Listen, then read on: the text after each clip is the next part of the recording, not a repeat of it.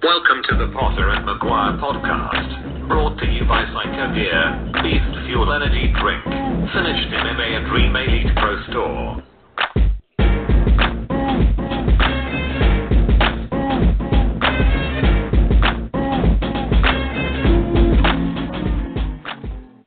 Happy September, boys and girls. Very, very, very great to be back on the podcast, boys and girls. And of course, the mutual host with the most, Mr. Don McGuire. Hey, Don, what's going on?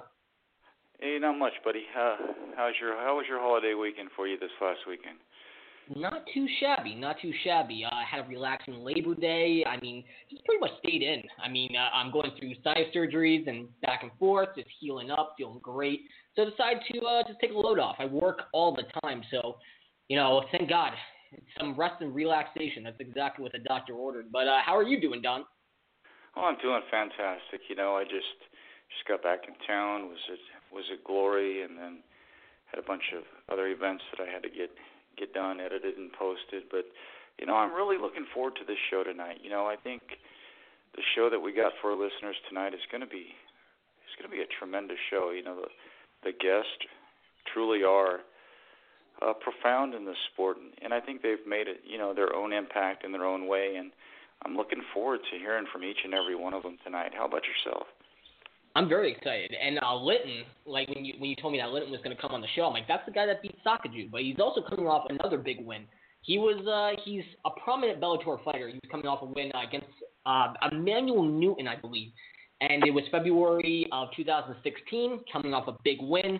You know, I'm excited to talk to him. And also, you got Angel who has a big, big shout out slash call out to make, which I, am excited to hear about because you've been talking about it up and down for like the last week. So I'm excited. Uh, you have another person who's actually uh, fairly, you know, he Pablon is he really wants to get his message out, and he picked this show to do it, which I'm I'm appreciative of. You know, and AJ McKee, you know, the the man, the myth, the legend, the guy who's actually coming off a huge win in August. You know, coming off a huge guillotine win undefeated still, the son of a legend. I'm excited to talk to all four people. Uh, who, who, are you most excited to talk to? All of them, brother. All of them. You know, you know that's one thing.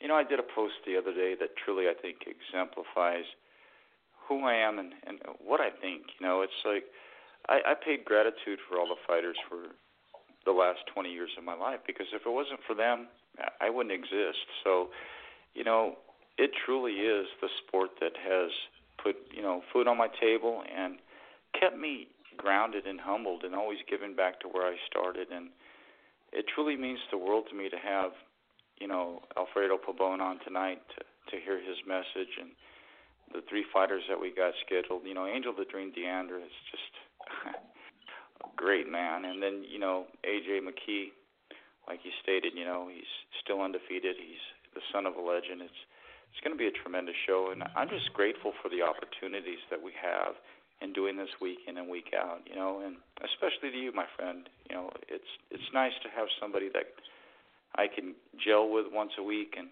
get the word of the, the sport out there to our listeners. Absolutely, and we're on the eve too of UFC 203, which I want to talk about too because I've been following this event more than ever because I'm also a pro wrestling fan. So CM Punk is actually fighting Mickey Gall, which I've been following the documentary, and also uh, Stipe versus uh, Overeem is going to be a crazy bout. You got Werdum taking on uh, the boyfriend of Ronda Rousey, and I forget his name because it slips my memory. But so I'm just so excited. It's never been a better time to be a fight fan, and it's never been a better time to you know be on this podcast talking to MMA fighters too that share our perspective on the sport. And um, what do you the new comings, the the the upcoming events? So what are you most excited about, Don? You know, honestly, I, I I look forward to all events and you know everything that happens in this sport. You know, Alistair Overeem is is my brother for a long time, and you know I I want to see him. I want to see him produce. I want to see him make a, a deciding factor in his career in, in this next coming fight. I think it's something that he needs to prove. I I want to see him get you know step in the octagon and and be the fighter that he was born to be. You know, and he he truly is a deserving fighter. He's been in the sport for a long time, and it, it's great to see people that have been around so long still competing at this this high level and producing at this high level. So I want, there's great expectations for me on Alistair. Yeah, Alistair, I've been watching him since Pride the Best Volume 2 or 3, where he fought a Japanese tomato can, obviously easily beat him. And then uh, I remember watching him on pay per view Pride Total Elimination 2003, which hashtag you can watch it on the UFC Fight Pass. But yeah, he fought Chuck Liddell, and how well he did against Chuck, because I knew he was going to get knocked out. Obviously, this was Chuck in his prime, but I remember watching Alistair Overeem through all the stages of his career, and what what a cherry on top if he can go into this event and put on a big win, big showing, and actually get that UFC heavyweight championship that's eluded him. Because face facts, he he's won a championship in Dream, he's won championships in K1, he's won championships everywhere he's been. This is the one title that actually eluded him, and I'm excited to watch him compete. I'm excited to watch him hopefully get the heavyweight championship. But you know, furthermore, Don, have you been watching the documentaries? Because I'm really intrigued by this. Obviously, I'm a pro wrestling fan, but uh, CM Punk, have you been watching the documentaries? Have you been following the storyline going into this? It, that's the that's the thing I'm most excited about. Are you excited about CM Punk fighting Mickey Gall? Um, you know, I'm excited about him fighting because I want to see if we can have another transformation like that we did in, the the man Bobby Lashley. You know, but as far as far as following the video and, and things of that nature, no, I mean I do follow the social media line and you know a fighter I'm not going to bring his name up, but you know had posted that CM Punk had stated that he was he was overweight and you know hadn't made the cut yet and things like this, and this was just last week. So looking at that, you know, the the reverence was brought up. Why would he make a statement like that to the press? You know, and I stated on, I commented on the post. It was just, you know, you got to realize he is a he's a wrestler. He's a WWE and he's going to bring theatrics, and you never know what what's true or not, and it's just hype, in my opinion. But you know, I'm interested to see what he can do in the octagon. Absolutely, and I I think of when people are counting him out, I'm thinking of a Japanese wrestler by the name of Kazushi Sakuraba who trained with Nobuhiko Takada in the Takada, Takada Dojo back in the day.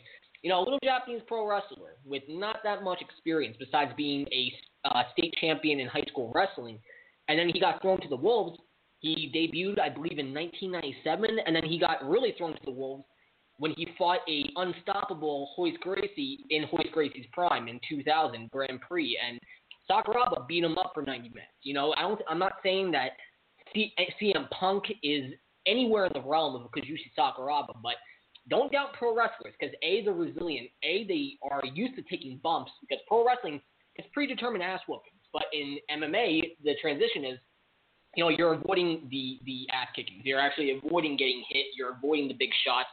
And uh, you know, CM Punk, uh, like uh, talking to his teammates and hearing from his teammates, he can take a licking. And I have a lot of faith. He's gonna put up a good showing. I don't think, I don't know if he can win, but I think he's gonna put up a very good showing, more than people expect of him. And I have good, I have full faith in CM Punk. But uh, you know, coming up, Linton is actually gonna come on our show. Uh, coming off fresh off his win from Emmanuel Newton, Bellator 149. Uh, Linton Vassell, you you know him better than anybody. What what do you have to say about this guy? The swarm, baby, the swarm. you know, uh, he's truly unique. You know, I I look at Linton Vassell as probably one of the most docile people out of the cage. But then you put him in the cage, and I think his his you know his his nickname serves him well. The Swarm. I, I his fighting style is unique. He's unique. I think what he brings to the sport is is much needed. You know, there's a couple things that I can't touch on because I want to bring him on the air first. But you know, he he truly is a leader of leaders in this sport, and you know, I tip my hat to him.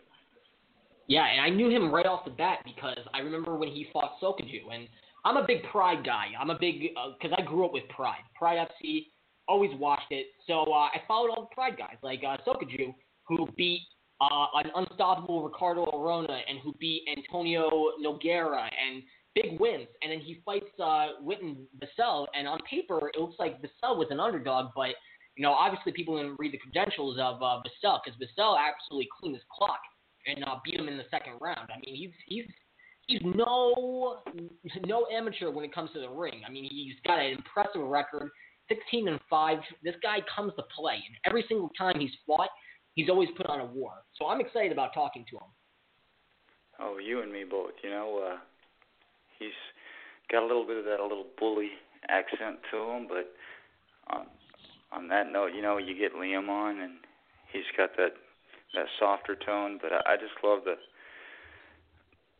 I don't know the tone in, in Linton Vassell's voice is just hell, man. I'd, if I was fighting him, I'd run out the cage. yeah, heck yeah, man. He's he's no he's no one to trifle with, and especially in his weight class, in a very competitive weight class.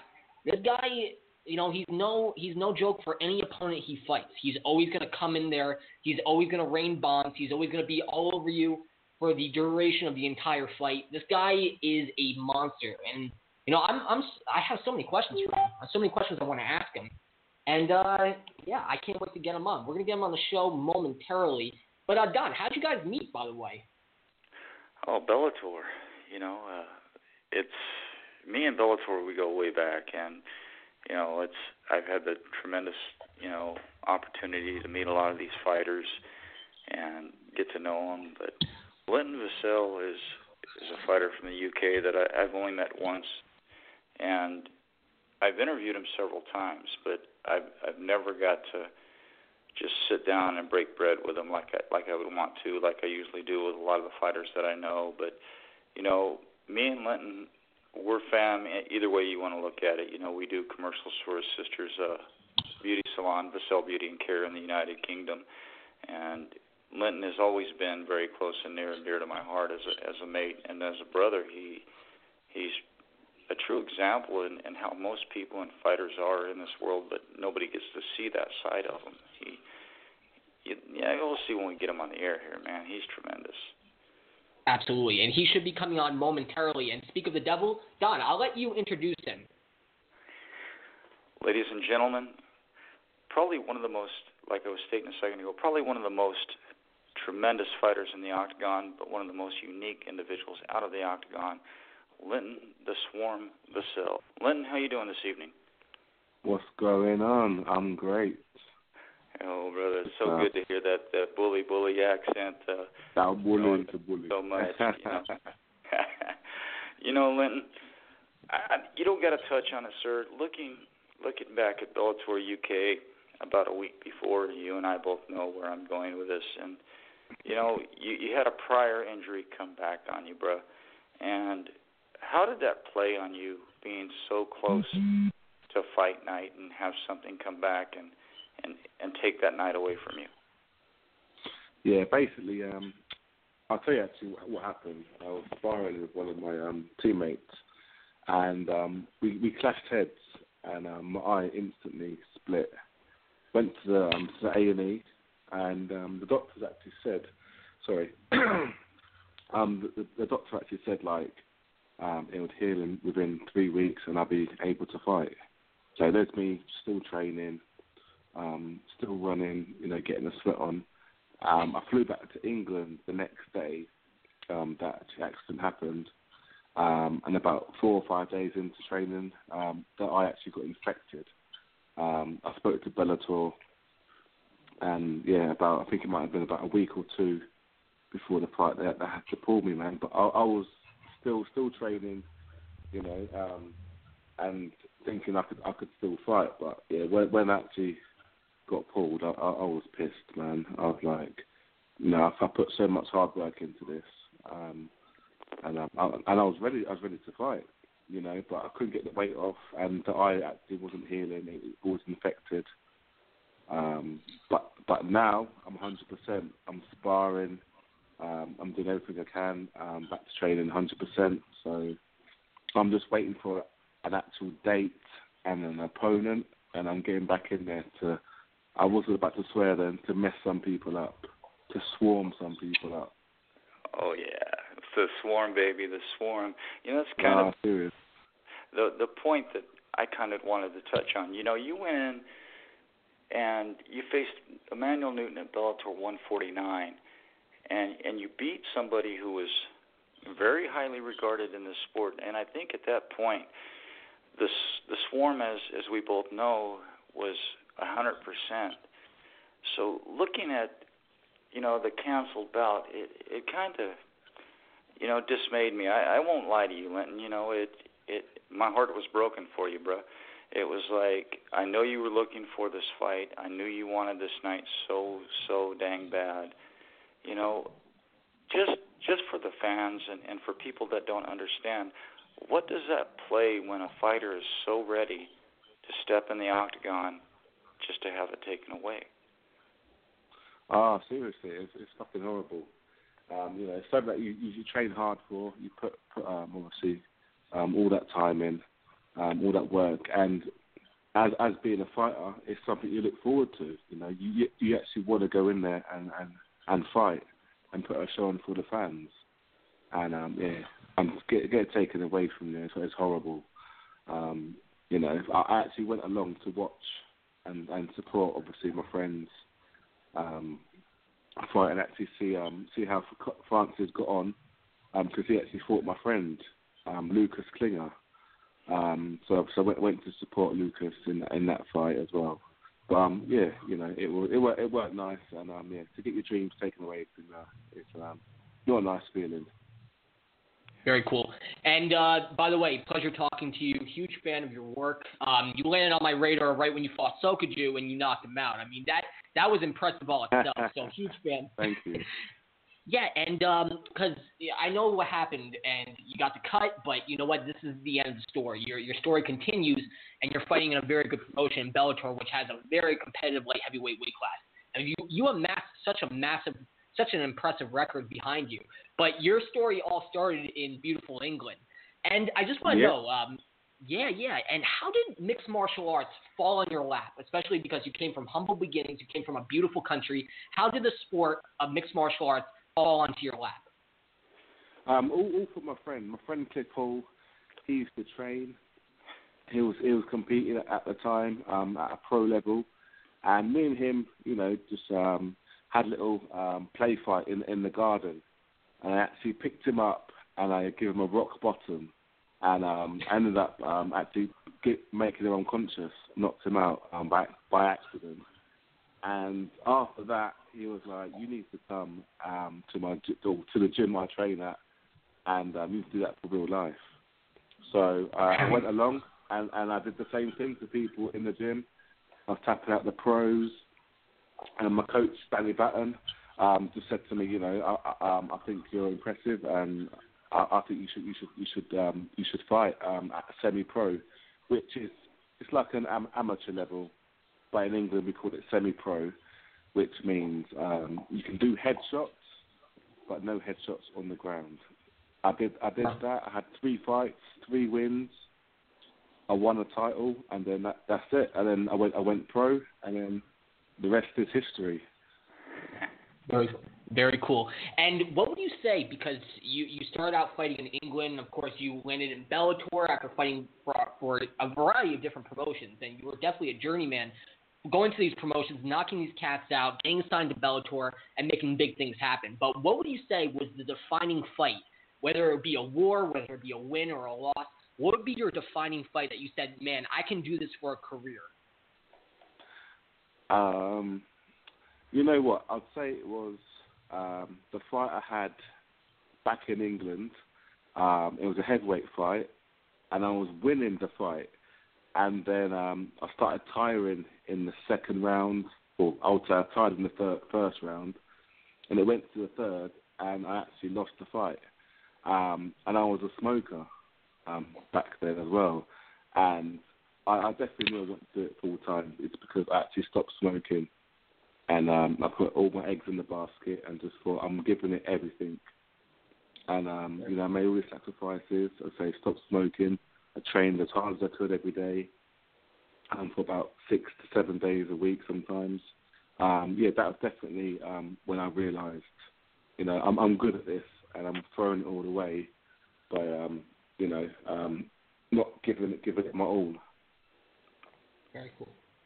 Yes, most most definitely. You know, when I kind of I want to touch on a personal feeling because you know I I know you on a personal level, so I'm going to ask you a question that has kind of been on my mind. You know, because you look back to Bellator 130, you lost to Emmanuel Newton. how did it feel when you came back in Bellator 149 and you proved that the swarm was here and the swarm was here to stay? Um, to, to be honest, that's what should have happened in, in the first fight. Um, I went in that first fight um, with the wrong game plan. I tried to finish a, a, a world champion in the first round.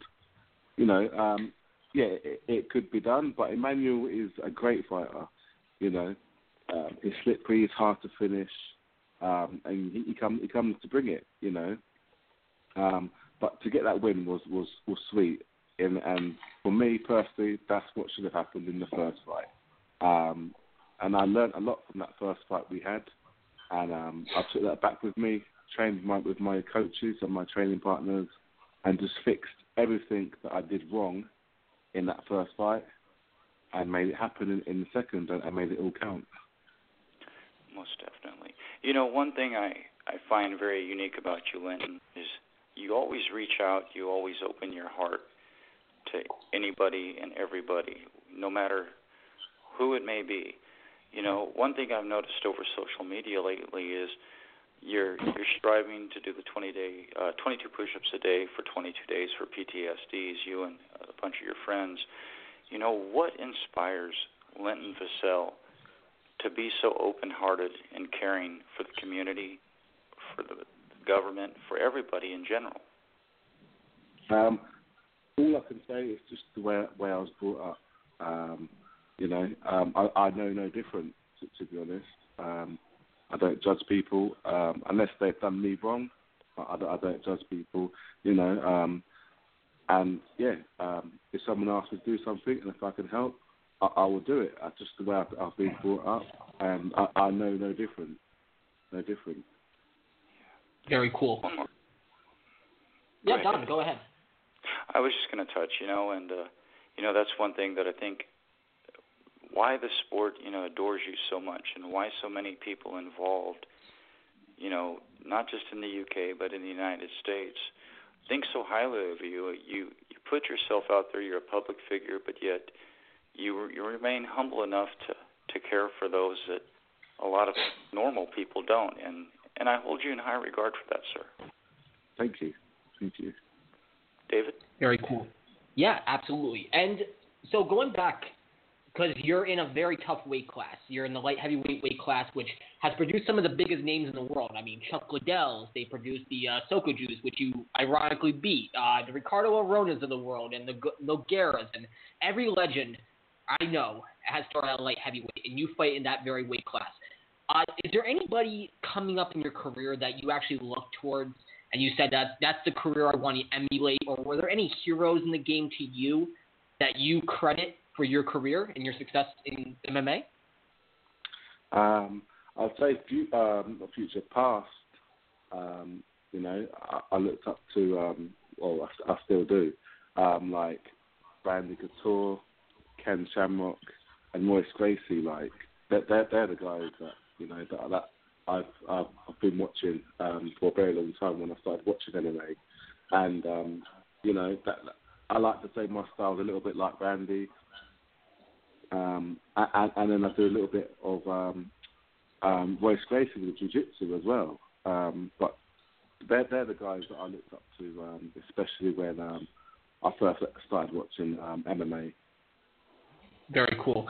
And if you can name one more opponent, because obviously the next fight hasn't been scheduled yet, but of course you're you're ready to go. You're ready to rock and roll, get your career a go again, and you're doing already so great for yourself.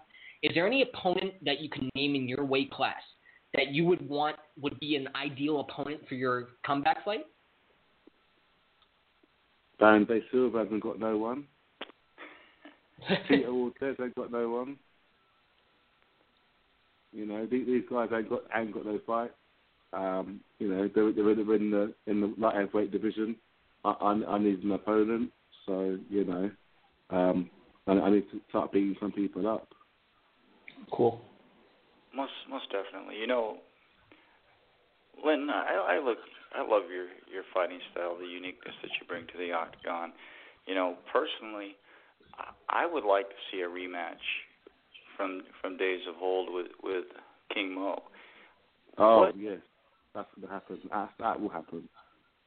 You know, I I think it's it's a necessity to happen. As you know, one thing that the listeners, some of the listeners now don't know is, you know, we actually brought Dr. Gary Furness on the show, and he explained to to you what what circumvented a dynamite, and you know, I think that was kind of unique to have a fighter hear it from the fight doctor, straight up, straight across, without anybody else's stories in the middle, and give you a better explanation of of why that transpired. How, you know, what did that moment mean to Linton Vassell to finally hear from the fight doctor what truly went on behind the scenes? Sorry, what was that about the the tournament? With with Dr. Gary Furness, you know, remember when we had you on the show uh, prior? Remember he was talking. Oh about, yeah, that that pissed me off, man. Yeah, I don't want to talk about that. that does piss me off because at the end of the day, we'll we'll, we'll fighters. You, you get hurt. It's a one day tournament. You're gonna get punched in the face. You're gonna get kicked in the body. Whatever. I I just think it was bullshit. The fact that um, I wasn't able to fight, but I don't want to talk about that. That's that's sore Okay. subject. we'll move on. We'll move on. You know, looking looking back at you know Bellator UK, you touched about you were there for your teammates, and you know I gotta bust your chops on this every time, bro. Uh, did you stop by your sisters and, and get your mani and petty and and look sharp as, as the swarm always does? I did. I did. I, I went. I went along, and she done my eyebrows, she done my toes, and she made me look pretty. She made me look pretty, boy. But you missed it. You missed it. So you didn't, you didn't get that picture. you know it's it's truly you know you truly have a, a profound impact on the sport but one thing like i stated earlier you know if people truly got to see the real Linton Vassell, they would see a unique man. They would see a family man someone who cares so genuinely about the people that you know are in his inner circle. Looking at Linton Vassell the man who would you say you best attribute yourself to?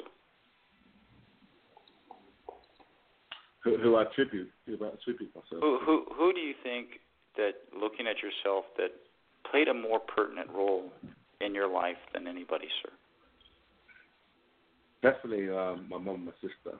You know, my dad passed away when I was pretty young, and um, you know, uh, uh, my sister and my mum was also there bringing me up. Um, so I'll definitely have to say, yeah, my mum and my sister. Maybe Cool. the man I am today. Awesome. And uh, so right now you're in Bellator. You've been a mainstay in Bellator for quite some time, and always put on entertaining fights. Which that's why I always appreciate about you. You've always came up and you've always showed up, and you always put on one of the most entertaining fights on the card every single time. But when, Thank you. yeah, not not a problem. Um, so as a mainstay, how has your experience been like working for Bellator? Because everyone has mixed opinions. Either it's up or it's down, left and right with any organization you go into. But how's your experience working with Scott Coker and uh, Bellator Promotions? I, I've had no problems with them whatsoever. They, they've always treated me well. Um, if I've had a problem, you know, I've, I've spoke to one of the guys and, and they've sorted it out for me, and they've always delivered uh, as well. Um, yeah, and to be honest, they've always put me on the, the big cards. Can't can't complain with that. They put me on the um, the British invasion. That that was a big big card, you know, England versus America. Um, then Dynamite as another big card, and then uh, Shamrock versus Gracie, another big card. So that's three big cards um, that that I've been on. Um, you know, I, I can't complain. I can't say a bad word. I, I'm happy where I'm at, um, and they're doing, Great. doing a great job. It's only, it's only going to get bigger and better. You know. Yeah, absolutely. And would would the ideal because you brought up before, and you you proved that you can fight in the big money fights and you can fight the biggest names and still put on a great performance every single time. Like I, I keep bringing up Sokoudjou, but I thought that knockout was spectacular. I thought that knockout was absolutely flawless, and especially because on paper Sokoudjou is a huge, huge name from Pride days. Yeah. And then Linton, if you didn't pay attention to you on paper, you wouldn't know that you're a knockout artist and you have so much credentials behind you, and you just pretty much shocked the MMA community when you Yeah. rained down and pulled the trigger and knocked him right out. So everyone, everyone that's in, in the MMA community knew that you were a threat to him, and you proved it. Would would because of course you're coming off a big win. Would an ideal opponent be Tito Ortiz, considering Tito Ortiz is on his way out, and you've been in the sport for quite some time? Wouldn't that be an ideal opponent, a big money fight for you, and a great way to get your career right back where it, where it last left off with a big win? Oh, hundred percent.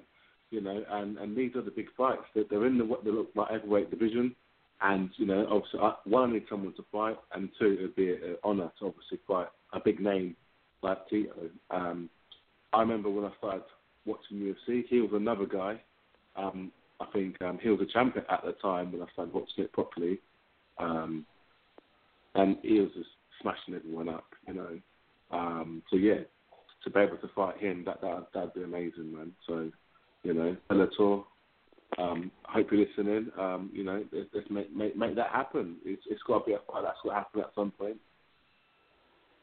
Oh, most You know, and and the thing is, Bellator. One thing I will say, always listens to our shows, and that's that's one thing that I I love about Bellator is that they've always got their ears open. They're always looking to create a fight that the not just the the upper brass want, but the, that the people want. And, and I truly think you are a people's fighter. You know, I you know as I stated with David before we had you on the show, the swarm truly does fit you. Where did that name come from? Because it, it fits you so well in. Um, actually, it actually came from one of my sponsors um, at the time when when I first started out um, in mixed martial arts. I had a supplement company um, sponsor, and he just said to me, "I've been watching your fight. Um, I've noticed you haven't got a name, but I noticed you swarm people." And I was like, "Yeah." And he's like, "So why don't you have your fight name as the Swarm?" And I was like, "Yeah, we'll see." And I, I didn't, I didn't like it. I was thinking, nah, that's that's gonna work. And then it just kept going over my head. I kept saying it, and the Swarm Vassell, blah blah blah. And then I had a fight actually scheduled. I think about five six weeks um, later, and then they said to me, "Have you got a fight name?" And I was like, "Should I say it?" I was like, "The Swarm." and then it, it, it just sort of stuck, and people started calling me the Swarm, like my friends, my mum. Um, funny enough, was calling me the Swarm and stuff and then yeah, it, it just stuck. And I actually think it, it, it suits me um, for my style of fighting. Most definitely. You know, Nolan. You know, I I've watched your career. I've spoke with you, and it astonishes me to to see a man so devastating in in the octagon, but so docile out of it. When you when you look at Linton Vassell, the man, you take away the cage, you take away the fans, and you take away every all the fame, who truly is Linton Vassell? Um, I, I am, as of what you say, I am a man's man. I like to have fun, um, hang out with my friends. You know, obviously train hard, have have a laugh. I never take life too serious. Um, as I said, if someone needs some help, I'll do my best to to, do what I can and, and and help. You know, I'm not a selfish person. Um, like I say, it's just the way I've been brought up. Um, I, I, I know they're different. Um, so yeah, that, that, that that's me. Very cool. And besides MMA, uh, because I gotta bring this up too, because I hate to say this because I don't know if you're you follow any other sports, but I'm a huge Manchester United fan. But uh, is there any other sport? Oh no, I'm so sorry. But is there any other sports that you would actually follow? And while we're on the, uh, the subject, what's your favorite football team? Well, football. I don't actually watch football. Funny enough, um, but if I did, it would be Arsenal. Like um, my my family support Arsenal, um, so it, it would be Arsenal if I had a football team that if I actually liked football. Um, and with, with sports, I like um, track and field, like obviously athletics, um, boxing, um, and to be honest, that's, that's probably that's probably it really um, to do to do with sports that I actually do do watch. And obviously, you know, I, I love MMA, so I do watch MMA um, when I when I can. Very cool. It's, it's cool that you bring up that you're a boxing fan because another one of my favorite boxers growing up was Prince Naseem Hamed, which uh, comes Oh, from. yeah. Uh, yes, sir. So as as a boxing fan, because I grew up in a Mike Tyson home, and then of course as a little guy myself, I looked up to Prince Naseem Hamed. But who were your favorite boxers growing up? Um, definitely Tyson. Like I loved, I loved Tyson. Tyson was my era when I, when I was growing up. Um, seeing him knock out, knock out everybody. Obviously Muhammad Ali because it is just is, is the king. Um, Ricky Hatton. Um, and I say Prince Prince Naseem. He was another guy that um, that I looked up to as well. Um, it was a shame um, the way he went out against um, Barrera. Um, you know, I think that was that that actually crushed him, and, and that's when he actually retired. Right. No, Very Lynn, cool. you, you look at things, you know, like David touched on, and you talk you talk about boxing and and things like that. You know, some of the, some of my favorite fighters, like you mentioned Ricky Hatton, you know, they come from the UK. There's there's another MMA fighter over there that is current right now who I don't know if you've ever heard of him. His name is John Redman. Uh, and he Oh, truly is astonishing. One thing I look at the UK for the warriors that they've created in the sport and it's it's truly a uniqueness to it because when I look at the United States compared to the UK like they did at, at Bellator, you know, I think that it's something that that needs to be done on a grand scale. I think the warriors that come from the UK emulate an older style of the sport. It, and looking at it in that regard, is is that where Linton Vassell got his his first calling to to jump into any and all sports? Well, uh, to be honest, I didn't really like fighting when I was younger. Um, maybe a little little play play fight with your friends in in the garden or wherever you're at messing around. But growing up, I had I had not many fights at all. I had probably about three fights ever in my life. Um, so yeah, it's just I don't know. I say my my friend told me to come down, and I just I just enjoyed beating people up. So it, it was it was funny, really. But yeah, I was never actually um, like that when I was younger, um, fighting. To be honest. Most definitely. Well, then, the next question is more or less going to be a statement from you. Looking at the future for Linton Vassell, and just in case Bellator, the UFC, or whoever is listening, uh, can you make a statement in any regard on what you, you hope and expect for you know to gain in the future? Well, I'm looking at winning this next fight. Um, whenever they set a date, and if they want me to fight someone else, beat that person up, and then I'm, I'm coming for the champion, who, whoever it is. I know Liam and Davis are fighting, let the best man win, but that, that's what I'm going for. I'm, I'm looking for some gold.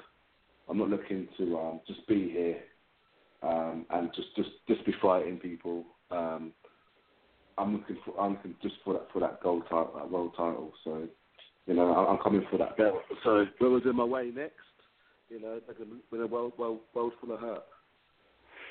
Most definitely. I think it would be quite intriguing to see, as you know, both you know, you and Liam are both friends of mine, so you know, it'd be it'd be interesting to see a, a UK world title, you know, Yeah, on the that- line there. I- i- If he wins, you know, if he if he, if he wins, then that, that that will happen. You know, me and Liam um, haven't been shy about saying it. We always say like, um, me and you one day, me and you one day. Um, so we're we're both happy to fight each other. At the end of the day, um, we both want that title, and you know, um, hopefully that that's what will happen. So um, we'll, we'll see. Most definitely. You know, Linton, it truly has been an honor for you to come on our show and, and speak so open about your life and who you are as a tremendous warrior in this sport. You know, I think the Swarm is a, a true name that is going to be, you know, resonated in households in the future as you are the people's champ. And I look at it in that regard. Uh, but being at the top of the hour, Linton, what we like to do is hand the microphone over to you, let you give any sponsor shout outs, any friends or family, and any social media sites. Yeah. Um, big shout out um, to all my sponsors.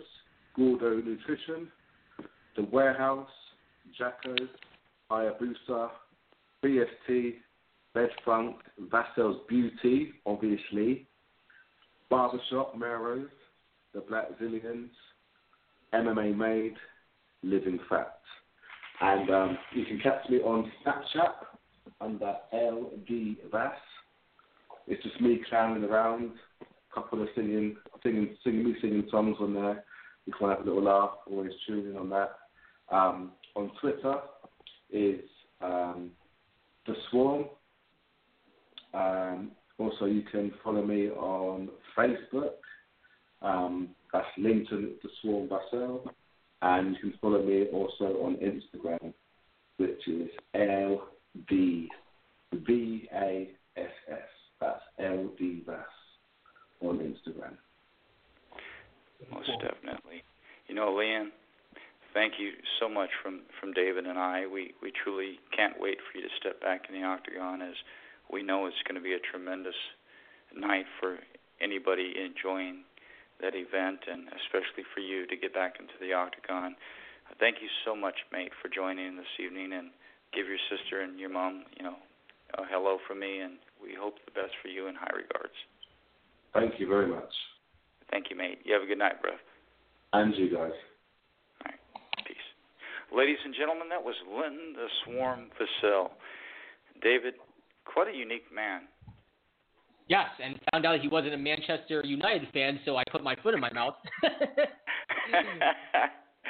uh, hey, I didn't do What? I didn't do much better when I, you know, I was trying to resonate the the story of, you know, when Gary Furness was on, he was explaining to Linton what had happened, you know, why he disqualified him from one day to the next in the tournament, and, you know, I apologize to Linton. Sometimes things aren't the best of time to bring him up, you know, but he handled it quite eloquently, and you know, he was the true warrior that I thought he was going to be on our show this evening. Well, you're lucky because my friends from England, if I ever brought up that I was a Manchester United fan, they would kick my ass. So thank you, Linton, for sparing my life. I deeply appreciate it. But besides that, like he's he's got this crushing European style that all these great European fighters have. I mean, he's he's a rock star. He's definitely going places. He's definitely top tier and top notch in the light heavyweight division. And in Bellator too, the light heavyweight division gets even more competitive. Every single fighter is absolutely devastating in their own right. I mean, they, you're you're talking about the biggest names in the world that are in that light heavyweight division, and he's right in the mix. And he's such a class act too. He was able to joke around with us, bring up some of his favorite boxers, you know, talk about his career as a whole, you know, humble beginnings all the way to he is now. Like it was a pleasure talking to him. I love talking to him, man. Yeah. Oh, most definitely. I think we we need to call our next guest and get things a little bit on the upswing here and hear about something that's kind of kind of unique that's you know transpiring in the sport today, not for the fans but for the fighters. Absolutely, and this is a top topic we actually talked about for two other episodes. Uh, we're talking about the Fighters Union, are we? Uh, well, a certain criteria uh, that will be included in the fighters union, but it's on a more personal level. It's something for, let's say you're a fighter, and you had a injury this evening in the in the octagon, and tomorrow, you know, you you couldn't go back and fight again. And this is a program that's going to be designed for those fighters to call, those fighters to get in touch with somebody that can help them that you know need to be helped. Fighters that only know what the fight world is, they don't they don't know anything past that scenario, and so it's kind of a new level in this generation of bringing fighters to a platform that they'll be able to adjust to in and outside of the octagon. And absolutely, Don, my friend, you can do the honor of introducing our next guest. Oh, thank you. Ladies and gentlemen, without further ado, uh, Alfredo Pabron, welcome to the program. How are you doing? I'm doing fantastic this evening, sir. You know, one thing that interested me about you is, you know, you got in contact with me. We we know each other through certain criteria. It's the heart and the passion and the love that you exude for not just the sport but for the fighters and the caring of the fighters after the event, outside of the cage, what inspires Alfredo Pabron to care so much about the sport we all love? Uh, well, you know, it's it's personal experience. You know, I've I've been there. I've you know I've been in the light. I I know what it felt like to be in the octagon and just people rooting you on and whatnot. You know, and then afterwards when all that is gone and you know all the lights are gone and you know people in general are gone. You know, life kicks in. You know what I mean? And sometimes life is just full of different obstacles and whatnot. You know, and and and this is not what I'm saying about you know everybody in general. I'm speaking just of fighters. You know, we we deal, you know, or I dealt with so so much stress and whatnot. You know, and there was never anything that I can run to or or or or find. You know what I mean? And and it it, it killed me. You know, so you know when I would see fighters or whatnot struggling, you know, I I try to do my best to you know coach them or just give them a little bit of advice or whatnot. Or, you know, just point them in the right direction. You know, because it's something I always wanted. You know, and and watching these fighters now and how things are just progressing in in, in the you know UFC and and you know MMA and you know it's a wonderful thing, but there's just you know there's so much more lacking as far as to supporting everybody in this industry. You know what I mean? Just you know we're all human. We all bleed. You know we all have to wake up in the morning and and and do our jobs. You know what I mean? And these guys put their all in this, and you know I, I think they deserve you know you know the respect we give anybody else. You know in the army, marines, you know police officers, you know in, anything in general. You know these guys deserve it because they they work their asses off for us, for our entertainment. You know, they, you know, they put their families aside. They, they, I mean, they stop everything. You know what I mean? And here we are, we're rooting them on, but you know, nobody really knows like what's going on. You know, you know, in the backdrop. You know, like, you know, nobody ever bothered to ask me. You know, and that's where I come in. You know, I, I, I want to know. You know, tell me. You know, leave all the crap and all the fight and your your rank or whatnot. Let's talk. You know, let's let's find out what drives you. You know, let's let's find out what you like to do. You know, your hobbies or whatnot. You know what I mean? Because it's it's shit like that that you know you can open up and be like, okay, you know, I can I can talk. You know, but a lot of people don't understand fighters. They tend to just label us, you know, for what we are. You know, they don't understand the struggle behind it all. You know, and these guys deserve so much more. I mean, for me, you know, watching these fights, you know, I'm blown away, you know, but you know, I, I also think, you know, a lot of things you see in the news and whatnot, you don't see anything of of uh of any type of help. You know what I mean? You don't see anybody reaching out. You see everything that's just negative about whatever they got into. It doesn't matter what it is. They focus on the negative. You know, nobody wants to tune into, you know, let's help this guy out. Let's let's figure out what's going on. Let's let's find out why he got here. No, all they want to care about is he's there and you know, oh my God, you know what I'm saying? And it's, that's bullshit. You know what I mean? We're fucking human. But, we're Alfredo, we're born to make let mistakes. Let me jump in real quick here, bro. Um, what Hmm. Alfredo's getting at is, you know, I'm going to kind of touch on a, a secret and a, and a side that most people don't know about me. You go several years back to an MMA fighter by the name of Joe Torres. Uh, on New Year's Eve, he was in bed at 2 a.m. in the morning. People broke into his house, and he ultimately defended his house, but was charged with one count of murder, one count of attempted murder. Now, what Alfredo is getting at, if there's a program that these fighters that go through atrocities in their career and they don't know what tomorrow is going to bring, Right. Right. we're designing a platform. When Alfredo reached out to me, I, I grabbed a hold of this. It's a platform designed that if your career ended tonight and fighting is all you know, who are you going to turn to? Who are you going Right. to reach out to? And a lot of these people don't realize that, like Alfredo stated, they go out week in and week out and they perform in entertainment for us. But what happens when the glory is gone? What what is there left for them on a on a major perspective? Right. And that's where I grabbed a hold of this project because truly I don't want to see anybody lost in this world at any point. But to have a fighter have his career ended one night and that's all he knows is fighting and not to give him a source to vent or an option to vent to is where Alfredo comes in. And it's a platform that we're trying to build. You know, we're going to create a 1 800 line, we're going to create a job board, we're going to create counseling and, and different things along that line for fighters that do want to, you know, seek other avenues after their career has ended in a devastating fashion. Now, Alfredo, what has led to you know the voices of Las Cruces, New Mexico, with the Joe Torres story? What drove you to further your ambition in this mission? Just getting more in depth, just reaching out to just different fighters. You know, uh, I spoke with a fighter uh, earlier today, uh, Daniel Jimenez, great fighter. You know, he, he's a great guy. You know, but he has struggles. You know what I mean? And you know, and, you know, sitting there talking with him and seeing his sincerity and just you know where he's coming from. You know, it, it's that's what drives me. That passion, just the fire in these guys' eyes, man. I mean, you can't get that anywhere else. You know what I mean? I mean, that's, I mean, it, it's something totally different, and only a fighter can understand where I'm coming from. You know what I mean?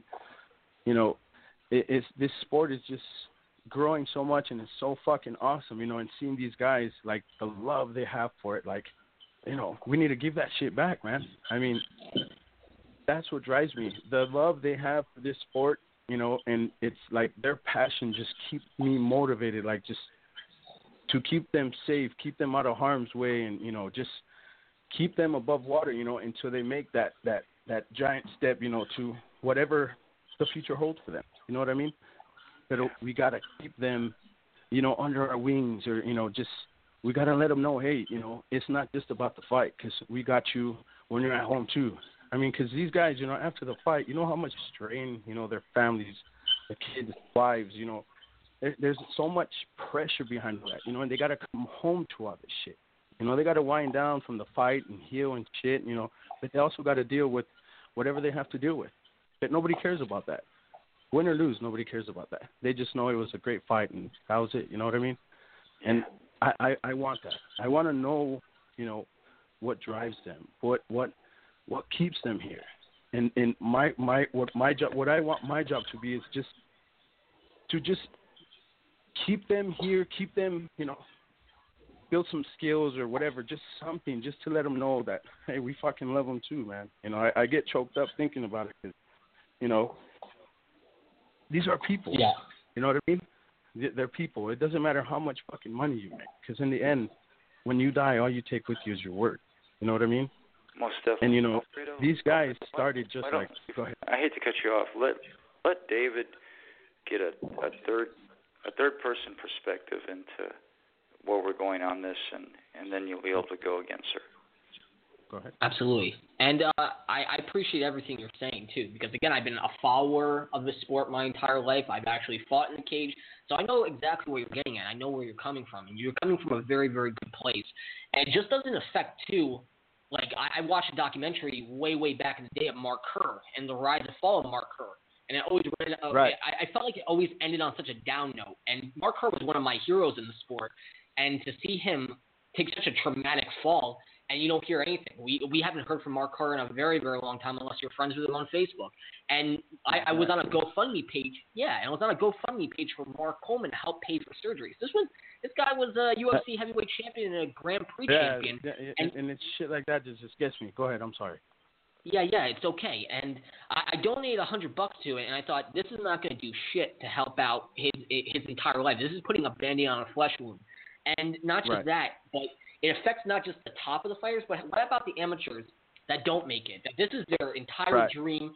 They they dreamt about this since they were little kids. They put all those eggs in one basket. They didn't go to college because they're pursuing this dream, and they never make it. And there's nothing left for them. And is is also not just medical and not just, but are you also dealing with the fact that traumatic uh, traumatic events could affect these fighters, like you know suicidal thoughts and depression? Will you will, will your organization also help out that too? Yes, all of that, man. I mean, I mean, come on, you know, it, it's um, we we can just focus on one thing, like like you said, you know, these guys deal with so much. You know, you know, some go to alcohol, some go to drugs. You know, some go to all the above, and then some. You know, and then you got you know taking your life and whatnot. You know what I mean? You had a guy on the show last week. I forgot his name, but I remember towards the end uh, when he was speaking like how he was homeless. You know what I mean? And it just blew my fucking mind. Like how you say, you know, these guys, they just show them for what they were and what they did, and that's it. You know, there, there's nothing else. You know what I'm saying? It's like, okay, he's done. You know, 30 minutes is over. You know, whatever. Let's collect what we got to collect, and you know, throw them under the rug. I guess you can say, and that's not fair, man. You know, they they practice. You know, I, I'm pretty sure. You know, 20 years plus just to get where they're at. This is not an easy business. It's an everyday struggle. Every fight, you know, counts. You know, even in and out of the ring, every fucking fight counts. You know, so why don't we give them that? You know, they deserve it. Absolutely, you're completely right. And uh, would, cause there's a lot of talk about uh, fighters union, about Muhammad Ali Act. Do you is the end Right. game goal? Is the the big dream for you to make this coincide with that Muhammad Ali Act, with this fighters union, so fighters have some place to go? I mean, we have suicide prevention networks, just in case for someone that's feeling depressed or low. Uh, will, Right. Is the big dream for this organization to coincide with the fighters union to make sure these guys have somewhere to go to get medical help, job help, etc.? Yes, everything like that. You know, right now, you know, we're not even scratching the surface with this. Right now, I, you know, I, I'm a voice for the voiceless. You know what I mean? A lot of these guys don't don't speak of this, you know, because people don't care, you know. But yes, you know, I want I want to, you know, establish something, you know, for these guys, you know, just specifically for them, man. You know, you know, like you say, uh, the Muhammad the Muhammad Ali bill, I guess what they're gonna pass or whatnot, you know, stuff like that. Yes, it's good, you know, that's what we need, but we need more focus on the fighter himself, you know, personally, like you say, you know, like amateurs and whatnot. I, I I get so worked up when I talk about this, brother. Like it it's it's like enough is enough. You know what I mean? Like let's do something now. Like let's stop talking about it. You know, me and Don spoke and and we connected on a level, man, that a lot of people can't do. You know what I'm saying? And it's only because you speak from your heart, you know, and and and the words that come out of your mouth are are are flowing. You know what I mean? And you know, it, there's sincerity behind that. And Don spoke. I mean, I was I was blown away, man. You know, he didn't have to talk to me. You know, I messaged him. You know, and everything happened because it was in God's plan. You know what I'm saying? So let's run with it. You know, let's give these these fighters, you know, a, a fighting chance. Let's let's let's do it. You know. You know, Alfredo, I it's it's very very touching, and and you know, one prime example that if people don't really gather where we're coming from, I'll give you one thought, and everybody will really understand where we're coming from. You look at Cyborg uh, with a skull injury. Mm-hmm. Okay, fighting was his life. Fighting, you know, was going to be his future. Now you look at the injury. I, I think it's a an injury that he can't come back from. You know, what is what is he going to do tomorrow? What's he going to do next week? You know, the bills don't mysteriously get paid. You know, the Yeah. the thoughts, the Yeah. bad thoughts don't mysteriously go away. You know, No. I I think the level of pertinence for this issue is is is now. You know, Yeah. what Alfredo is getting at is, you know, we want to be able to create a place, whether they want to remain anonymous or they they are coming to get complete help. But what we want to do is create a 1-800 line, you know, first and foremost, where they can call in if they have thoughts. I mean, because how would you feel, even as an average working Joe, if today you got hurt? How are you going to feed your family hmm. tomorrow? Imagine how Right. a fighter feels. They don't have nothing. You know, at least Yeah. you've got insurance, you've got things to cover you. When it comes to a fighter, they don't have that. But yet they're willing to sacrifice their lives, their family's livelihood To to get out there week in and week out every time. So I think Mhm. it's time that us as fans, people of the sport, come together as one to help the people, the fighters that we love and care so much, create a platform so they don't have to worry about where that bill's going to get paid, who they can talk to, or where what's in the future for them. And Right. yeah, it is at the infancy, but it's something that's much needed in the sport. You know, when Joe Torres reached out to me several years ago, I didn't have any knowledge of who this fighter was. Now Joe has since had some other, you know, run-in with the law, but if there was a program like this out there for Joe when it happened, you know, Joe might not be where he's at today. And you know, I think that people sometimes are the harshest critics in the world and they point fingers when they're no better than the person standing next to them. So when you look at the Joe Torres story, it may be a good or bad example, but that's my brother through and through. You know, I, I hope that that man, along with several others, get exonerated for murder, and I will back him until the cows come home. But this situation Joe's going to have to live with, and Joe's going to have to find himself. But we don't want to lose another fighter to no. an atrocity. We don't want to lose another fighter and not give them a chance to help their family and maintain stability and have a future. Would you say that is correct, Alfredo?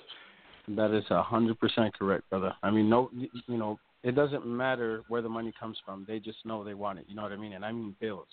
You know, that's never gonna stop. And you know, these, I, I, you know, damn it, you couldn't hit it more better. You know what I mean, Don? Like, it's, it's time, brother. You know, we.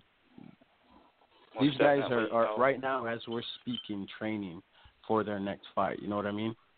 You know, so it, it's time to just you know get this ball going and you know, like you and I say, Don. You know, it, it's it's something that has to be done. You know, it, it's it's a given. You know, these guys give so much, and I love this sport, man. I love it with a passion. You know what I mean? So I want to show that love. I mean, these guys give it to us. Hey, I'm gonna give it to you. You know, Alfredo, it's we reached the top of the hour, and you know, your words were so eloquent. You know, I just want to let people know that fighters, especially, you know, you could reach out to me on on Facebook. You can reach out to Alfredo Pabron on Facebook. Alfredo, uh, thank you so much for coming on the show this evening and expressing what we we're going to get into in the future and what is the pertinent part of a fighter's life and mentality that we're looking to gain and and you know try to change the perceptiveness of of the world of everybody that looks at it as just pure entertainment because it's a job for most of these individuals.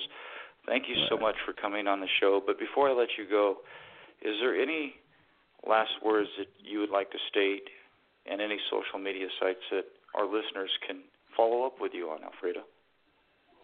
You know, just uh, you know, anybody listening, you know, get me on Facebook. You know, uh, you know, my boy Daniel Jimenez. He's an up and coming fighter. You guys look out for him. The, you know, just let's let's get it going. You know, let's show let's let's show our support for these guys because they give it all to us. You know, God's given them a tool, so why not? Why not just you know give them all the love, man? You know what I'm saying? Like I, I can't express it enough, man. You know, words can't explain how just passionate that I am about this movement. You know what I mean? Like only you know speaking with you guys and and and you know bringing bringing this out. You know, it's like I, I just want to get out and run, brother, and just you know let's let's do this. But let's let's go. You know what I mean? I appreciate you, Don. You know, thank you for having me on the show. Uh, and I want to thank uh, Austin Trout, Daniel Jimenez. You know, you know, and, and everybody in Las Cruces, you know, for their support, you know. But let's get this going, you know. Let's let's not let what happened to Joe, you know, happen to anybody else. Yes, let's let's save another life before another atrocity occurs, and yes, I'll be working with you very deep and, and very shortly here, my brother. And thank you so much, Alfredo, for for coming on. I know it's it's kind of different, but you know we truly appreciate you. We truly appreciate what you have to say, and I look forward to working with you in the future and, and getting this endeavor done. Thank you so much, Alfredo. Thank you, guys, and I'm honored and be blessed. All right. God bless you, son. Thank you so much. Likewise, much. brother. Ladies and gentlemen, that was Alfredo Pabron, uh, part of the sidebar of the Fighters Union, creating a, a platform for a, a fighter's career who may have ended in wanting to stop the hurt in their lives. And David, that's kind of unique. You can feel the heartfelt sentiment in his voice. Oh yeah, absolutely. And you know, I, I love what he stands for. I love what they're doing. And you know, we had so many incredible fighters, and we have our next incredible fighter that's on the line too. And he's giving so much to the sport. 15 and five record, unbelievable guy. You know, he, every time he gets in the cage, he put he puts in his all. You know, he puts his best foot forward, and he always delivers the big wins. He's coming on a three-win win streak. Uh, Don, I'll let you introduce him. Uh, you know what? I've known this guy for a little while, so I'm just gonna I'm just gonna go ahead and welcome the Dream onto the show. How you doing, Angel? Yeah. What's up, man? What's up, buddy? How you been? I've been good. Thanks for having me on. Oh, you're more than welcome. You know, Angel, I look back at your career in a whole. It's been tremendous. You know, it, going back to when you fought Spong. You know, you've you've kind of left a legacy of yourself in all the all the all the fights that you've had. What led Angel De Anda to to create such a legacy in such a short period of time? Um, my family, man. This is my source of income. This is what I do for a living. Besides help teach out of the gym that I'm at in Oakdale MMA, and uh, you know, I put it all on the line for my family there. I got to take care of them, and so I put it all into every keep, and then it shows in every fight. You know, that's most definitely. And Professor Tom is a tremendous individual out there. You know, you you come from a, a gym with Michael McDonald, the Bushido Kid, and several other great talents. But looking at yourself, you know, what are the hopes and admirations for the dream in the future? What fight would you like to have circumvented, and what, if anything, would you like to state to the public in that aspect? And the goal, the goal's been ever since I started fighting was to make it to the UFC. And you know, I fought in big fights, but just not in the UFC yet. So, you know, and I see that a bunch of guys are moving around different weight classes. So, you know, I see Rashad Evans coming down to 185, and I'm 185. I think that'd be a good fight for, you know, with the fans, for the UFC. Um, UFC's coming to Sacramento in December. I'm from California. I can, you know, help sell out that arena, and that'd be a big fight and a good win for me. Most definitely. I'm, I'm just going to reiterate real quick, David. You know, Angel, you're coming off a tremendous victory over Mike Jasper. You know, it wasn't an easy feat for you. So let me let me state this if I'm getting it right. What Angel De Anda would like is to to fight Rashad Evans in his next upcoming fight. Yep. 185. I mean, he can make his debut at 185. I can make my UFC debut. It'd be, I think it'd be a great fight. Most definitely. And I agree too. Yeah, and I agree too, because you're coming off a three-fight win streak, and you're right. You fought for incredible promotions. You fought for Gladiator Challenge, which has been around around since the heyday of the sport. Uh, you fought for King of the Cage. You fought for World Series of Fighting. So you're used to the big events and the big marquee events. And uh, with Rashad Evans dropping down, and of course you have a very, very unique style and a very good style too, which is always fast forward, always fast paced, always on the move, always putting on an exciting show. So um, against a Rashad Evans, who is a former UFC light heavyweight champion, knowing his style, what do you think you bring to the table fighting such a prominent name? Um, you know, I've I sized up Rashad when I fought Tyrone Spong because it was at 205 and he was a 205er. So I was sizing him up, thinking, you know, I'm going to get past Spongs and then, you know, one day fight Rashad. We're about the same size, and you know, he might have a little bit of reach on me, but Rashad likes to stand and trade. And then if he can't, you know, land his shots, then he'll run you to the fence and try to run you down. And I got pretty good takedown defense, and I believe I can just, you know, like take take him out on the feet and and impose my will before he imposes his and make my UFC debut a good one. Absolutely, I think it's a. yeah, absolutely, and I think it's a long time coming too because you've been in the pros since 2008, and you've fought very, very lucrative talent, and you fought very tough talent since the since the the day you stepped into the cage. You don't fight squids; you fight tough opponents every single time. So, uh, with Rashad Evans, with everything put together, because again, that's your goal to get to the UFC. From 2008 till now, what do you say was the biggest learning experience? That tells you you are ready for this next platform and you're ready to fight for the UFC? What was the biggest takeaway from uh, from 2008 till now? Um, making all these main events, you know, debuts. The biggest one for me wasn't my biggest opponent because he didn't have really that great of an MMA record. Was Tyrone Spong. That was I was coming from the lower shows straight into a main event on the on the high level show. So even though I lost, I still got a very good learning experience from that. You know, I know what it feels like to be in a big arena. I know what it feels like to do, you know, um, these uh, over the phone, you know, what, uh, man, not podcast, uh, you know, where all the fighters get together and call in and talk over the phone. Yeah, I'm not sure what it's called, but you know, I've I've been through a lot of the big stuff already, and and uh, just to have it taken from me after one fight. So you know, I know I know what it feels like to be up there, and now I know what it feels like to get shot down, and now I'm making my way back up, and I'm on a four fight win streak, and my record is 16 and five now after Jasper, and I've knocked off some vets. I've knocked off Anthony Ruiz. He got a shot at Strikeforce. He keeps fighting all over the globe. I beat Tony Kryptonite Lopez. He's a vet with a big record. And I just um I beat Justin Baesman. He's got plenty of fights. You know, I've fought the who's who around my area. And I I believe I'm just ready for the big show again. Most definitely. You you've proven time and time again. I'm glad you kind of touched on those fighters. I I was getting ready to go there you know, Mike Jasper, who I know quite well, Justin Baesman, uh, three, four-time world champion.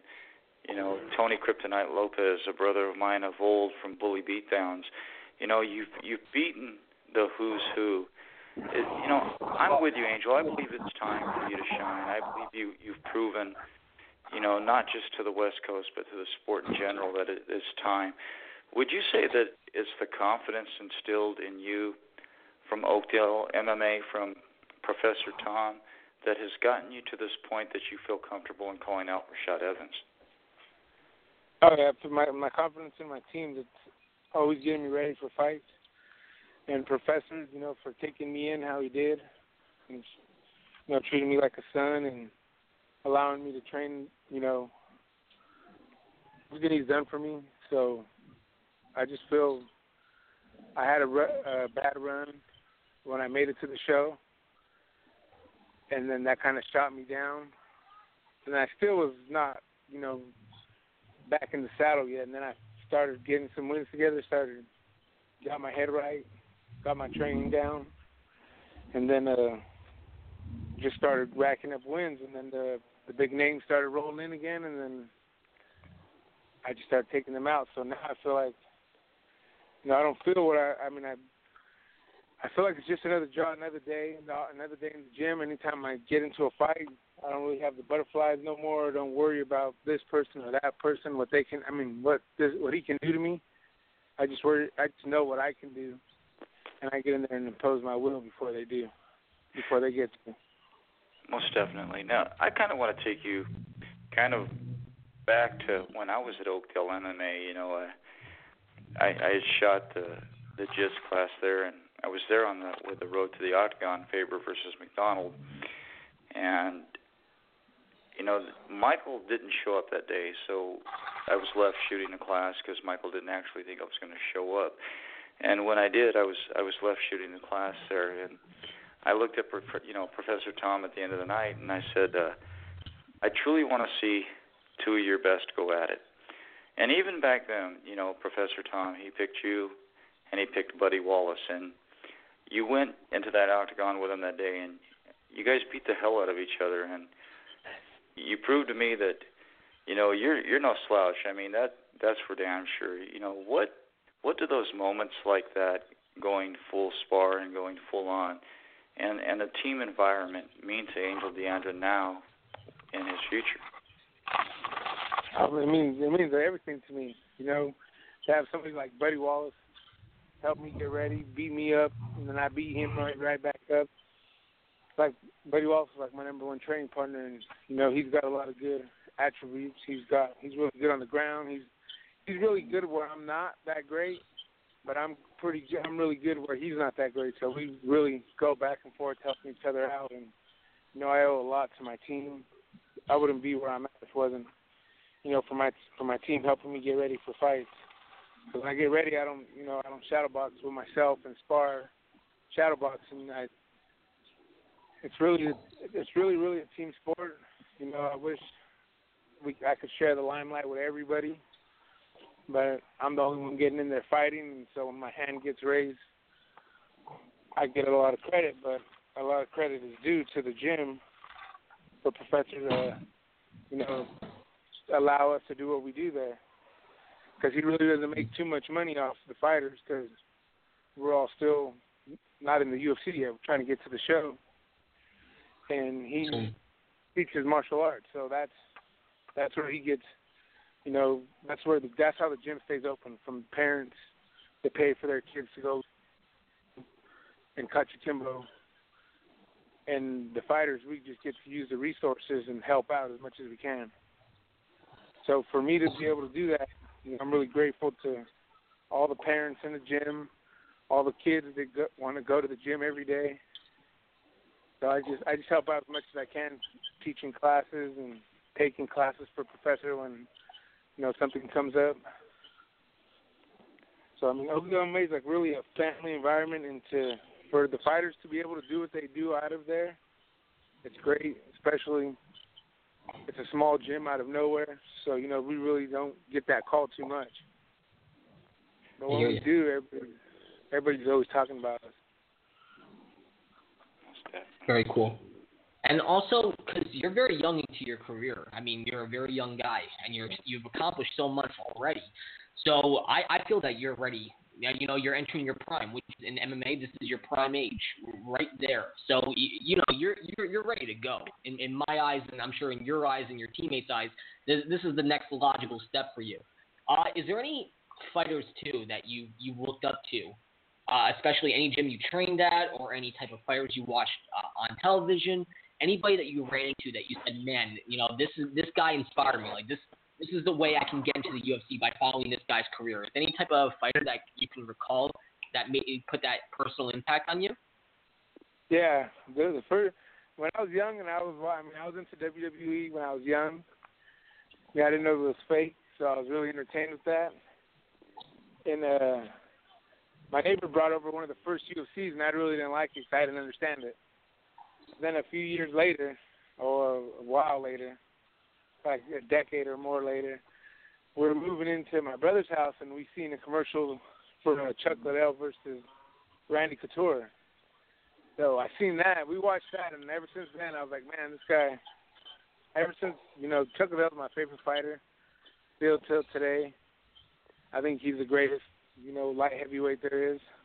He fought anybody or anybody, and I I got his movie, you know that Ultimate Iceman. I bought that, and his mentality is just like you know that's the way I would carry myself. You know I'm gonna keep on fighting regardless if I go to UFC or not. And if I keep on winning, that's great. You know that win. I love the win bonus. Feeds my family. But if I don't get it, then you know, and I don't get a call to the show, then maybe I wasn't meant to go to the show. But another good thing coming out of all this is, you know, I got two sons, about to have another boy. I got a bunch of nephews, and now they're all telling me, or when they talk about it with their parents doing homework, what do they want to do when they get older? They all want to. They all say that you know they want to be a professional athlete or something. Because nobody's ever done nothing like this in my family. And yeah. so for me to go out chase this chase this down, if maybe if I don't make it, maybe you know one of them will make it, or somebody that I teach in one of the kids classes, maybe they'll make it. So, you know, but hopefully I can make it so I can, they can be like, oh, he did it, so I can do it. Absolutely. And you brought up uh, Chuck Liddell, too, because I met Chuck Liddell, had like a good, solid 10, 15 minute conversation with him up in New York. Great guy you know, I brought up some memories of watching him, and he's like, "Man, it's been a long fucking road, my friend." And like he was, him and I were laughing about it, and I, I and I remember the documentary of Ultimate Iceman, and he had a fight anyone, anywhere, anytime style. You know, even from the time that he started training at the pit all the way to becoming a UFC Hall of Famer. It Yeah. yeah, and I, I always admired that, and now that you brought it up, I admire you for for actually taking to that that type of thing and applying it to your career. Um, if if you could, if if Rashad Evans isn't the guy, what would be your ideal way to get into the UFC? Obviously, they're going to come into California one way or another. California is a hotbed for martial arts. Would you ever be open to doing the Ultimate Fighter? Would you open to be like kind of a kind of you know say if someone backs out from an injury, would you be that guy that steps in on short term notice? What would be your ideal way if you can't get Rashad Evans? What would be your ideal way to get into the UFC? Whatever it takes. I'll go to the Ultimate. They want to put me in the Ultimate Fighter, I'll go in the Ultimate Fighter. They want to call me on a short notice for Sacramento, I'll be ready. I'm always I'm always ready. I'm always training. I enjoy myself for about a week after my fight, and then I get back to the gym, and then get back on. My weight goes back, and you know whatever whatever way I can get in there is the is the way that I'll take. If it's the easy way and they give me Rashad, then I'll take it. If it's on a short notice against anybody else at 185, I'll take. I'm just trying to make this dream happen. You know, you said it so eloquently. You know, looking at your at your past fights, looking at the man that I know and and met back at Oakdale, you you truly are deserving of, you know, to be able to have this opportunity to to face Rashad. I think it would be a tremendous fight. You know, I think that the ability that you've you've shown throughout your last you know four fights is is a proven factor. Is you know you truly are gaining momentum in the sport and you're getting to where you know you you are at that level that you do deserve somebody like Rashad Evans. If you took a moment back to look at Angel himself personally, what would that moment mean to you, Angel, to get that call to fight Rashad Evans or somebody else in the UFC? Sure, it'd be like any anything you see in the movies, man. Like a dream coming true. Like I made, I made it. All the hard work, all my sacrifice, all my dedication. I made it. My family would would make it. You know that we wouldn't be get, get barely getting by how we are now. You know, I know I'm not gonna get a million dollars from the UFC, but I don't plan on just getting to the UFC. I plan on getting there and you know making some noise and making making change in my life, my family's life. So, I mean, it would be it would just be something unexplainable for me to get that call. I would I would believe that I can show my family, my kids, anybody that looks up to me that you know the the impossible is nothing. You know, Angel, to hear your words are are truly that that resonate of family. You know, looking back, you take the sport out of your life what has family meant to you to have them to to back you to to be there for every event what what does that mean to a fighter of your caliber to have the support of such a tremendous family I mean, it means a lot. It's it's hard too. It's not easy. You know, I'm, I go through keep, and so does my kids. So does my wife. You know that we don't. At towards the end, I start getting grouchy. You know, and but for them just to know that they're kind of used to it already. So for them just to know that it's going to go away and it's going to pay off in a in a few weeks, win or lose. You know, we always go do something fun afterwards with my with my kids, and then my immediate my whole family. Uh, we'll get together and we'll have a big barbecue. It just means a lot to you know for me to get a win for them, knowing that you know they spend money their hard their hard earned money, you know, feels a lot to feels a lot because you know they go out and spend money to support me, and that's how I support my family. So I feel good, you know, when I bring home W's because I know they go to work talking about what they did on the weekend, and so I know they're more happy whenever they get to say that I won. It wouldn't matter to them either way, but I know it just feels a little bit better when they know that I won because of all the hard work that I put into Most my definitely. training I, I've got one more question that I'm going to ask you, and then we're going to get into the top of the hour. You know, talk about. Sorry about that. Oh, you're all right. You know, you, you talk about everything, and I and I truly think you're deserving. And you know, the point I'm I'm trying to make here is, you know, it's been a long, a long road for you, and to be able to get this fight that you you speak of would would just be the pinnacle of your career. But I don't know if you've heard the last guest that we had on or not. I, I want to get your takeaway real, real quick before we, we let you go here. What what are your thoughts on a program that's being initiated nowadays? Like, let's say Angel, you go out and you fight tomorrow, but God forbid you get injured. But let's say you do, you know, and there's nothing for you the following day, nowhere, nobody to pay your bills, no one to look at your life and help you out. What would you feel if there was a program designed for fighters that would give them a chance to to call somebody, give them a chance to to get retrained or get a chance to have a scholarship or just to speak to somebody? What would that mean to a fighter of your caliber that's been in the sport so long? Um, that would mean a lot. I mean, because afterwards, you know, I don't think a lot of people know what they're going to do or where they're going to go. But it would it would mean it would mean a lot, I believe. But I believe that I'm just in the right place, know where I'm at at MMA. That I'm not just fighting; I'm earning a degree in jiu-jitsu. So, you know, when I'm done, if I get hurt or not, I know when I'm done, I have something to fall back on. I'm I'm hoping for the UFC. I'm banking for the UFC, but if it doesn't happen, I'll have a I'll have a degree in jiu-jitsu, and you know, if I can, if I would get hurt tomorrow or something, then hopefully I can, you know, that'd be that'd be great to you know have somebody have somebody to talk to because I think a lot of people, a lot of fighters deal with a lot of unsaid stuff.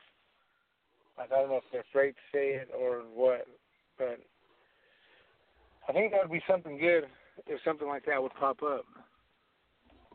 Thank you for those words. You know, we're reaching the top of the hour, so Angel, if there was a statement that you you you wanted to make to Rashad Evans and and the fans out there that believe in you, back you, you know, people like myself and David, what would that statement be, son?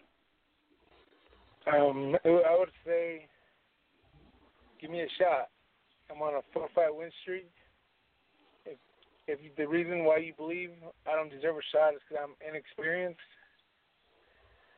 that's not cool. Because I gave Tyrone Spong a shot when he had one fight in MMA, and I had 15. Now I have 21 fights.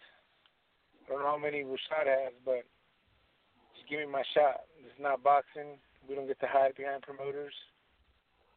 You want to come to 185? I've already made a statement at 185. Let's make it happen. You're the one that Rashad Evans is the one that can for sure make this happen. With his management team, he's already with the UFC. He just got to give me a shot. The ball's in his court.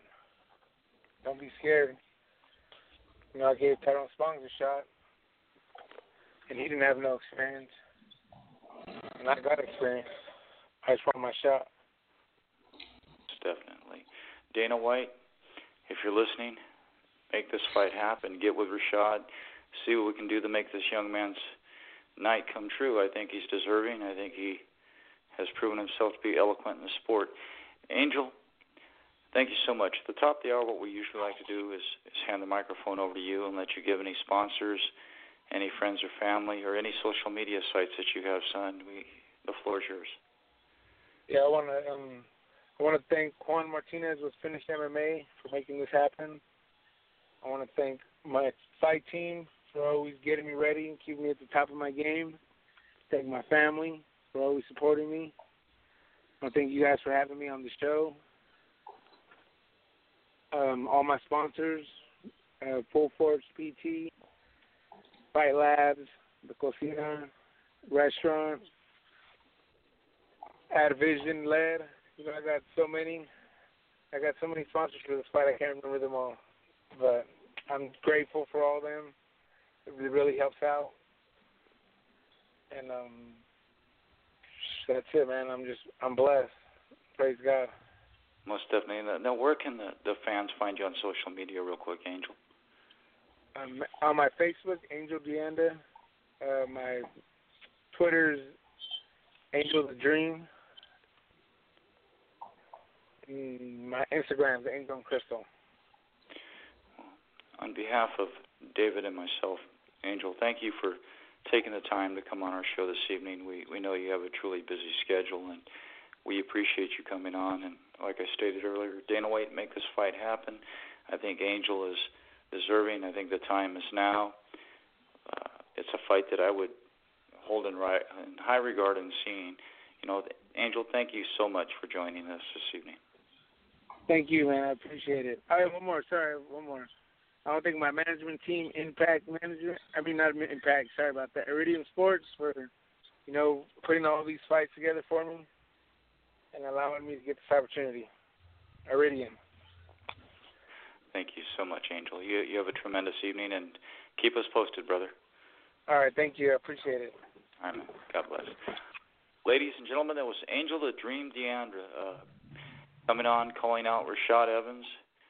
David, I think that's going to be a fight. Yeah, I'm very, very sorry, Don. Uh, I wasn't paying attention to the last segment. I was actually watching uh, footage of him on YouTube, and uh, he's a dangerous cat. And uh, I would, I would actually, you know what? Like, it would actually be a stylistically speaking, it would actually be a very good fight. And he's been in the game long enough where he's not going to get the UFC jitters as you would suspect from any type of rookie or you know seasoned journeyman who's been from you know one place to another. Like this guy's a legitimate threat. He can really oppose some some problems if he, fought Rashad. And you know you, you wouldn't suspect it too because he's been World Series of Fighting, Gladiator Challenge. He's never been in front of you know ten to twenty thousand people, but I wouldn't I wouldn't sleep on him. And if CM Punk can get a chance, I think Angel uh, Angel should definitely get a chance to, to fulfill his dream and to actually step in there and you know fulfill his potential. And he's still young. He's still a young cat. Like he's he's you know this his best days are are still in front of him. And I, I think he would do very very well against UFC's top brass. What do you think? Oh, most definitely. You know, like I stated, I've I've shot Angel in person before, and you know I put him in the octagon. You know, the professor over there at Oakdale MMA. I told him, I said, "Give me two of your best," and you know, he he put he picked Angel and let me pick the other one. I picked that of, of Buddy Wallace, as you heard him emulate. They're they're great training partners. But those two guys went in there, and they went to war in the gym that that afternoon. And as a, as a, it was truly a UFC fight. I mean, that's the caliber that Angel brings to the octagon. If he's going to do that in the gym, you've got to look at what he's done in the octagon at events. And he, like you stated, he hasn't fought any slouches. He he's not afraid of anybody, and he's truly young. And I, the cat's got a lot of power. He's he's a dominant kickboxer. He's got tremendous power in his hands. As he was a boxer before, I, I just think the time is now for him and he's a gamer too, which is the most important part. But Don, speaking of gamers, I gotta bring on this guy who's fresh off his win at Bellator. Man, this guy is absolutely devastating. And how do we know that? Because we spoke to him before. And his father just happens to be a legend who's trained with the likes of Quinton Rampage Jackson and some of the biggest names in the sport. And he is eh, the apple doesn't fall too far from the tree because AJ McKee is a absolute beast. He's a buzzsaw. He you just see his last fight, and I encourage all the listeners too. If you haven't watched it, please pay attention because this is the future of the sport, and the future is looking brighter than ever. And I love AJ McKee. I think he his style is tailor made for this new generation, new caliber of fighter. And I'm excited to talk to him. What do you think, Don? Oh, most definitely. I, I think we get get Mr. Undefeated, Mr. Mercenary on now. What do you think? Uh, I think so too. I think it's never a better time than the present. So let's get him on the Beast Fuel Energy Drink slash Psycho Gear slash Finished MMA guest line. Let's give him a call, shall we? Let's do it. I mentioned Psycho Gear and how wonderful your gear is, by the way. oh, most definitely. Psycho Gear is one of my sponsors. They're they're tremendous. You know, I think they're changing the the format of sponsorship in in the sport today. You know, I Johnny Combs is truly a, a humbling individual and somebody that, gosh, is so real and and unique that even he captured my attention. You know, I've been with Finished MMA for, gosh, forever, and you know, I couldn't be more happier with Affliction and Finished MMA and, and Psycho Gears as my sponsors for life. I'm I'm set where I'm at with these with these individuals, especially, you know, with the guest guest line being fueled by Beast Fuel. It it just tops off everything that is is perfect in a life that I wouldn't even change, and I'm blessed to have. Absolutely. And on a side note, before we get AJ McKee on, Dream Pro Store is soon going to be carrying Hayabusa, Everlast, uh, Bad Boy. Once again, we're going to be selling uh, a bunch of different gear, probably the best gear in the world.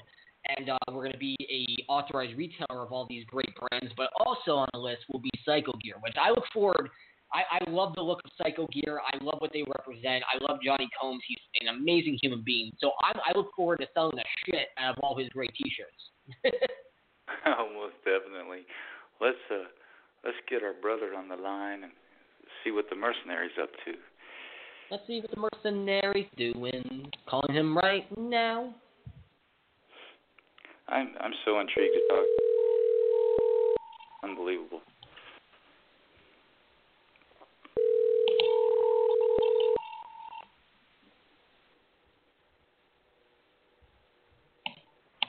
Up. Oh, hold on one second. Let's try one more time. Yeah, and I'll go ahead and take care of it.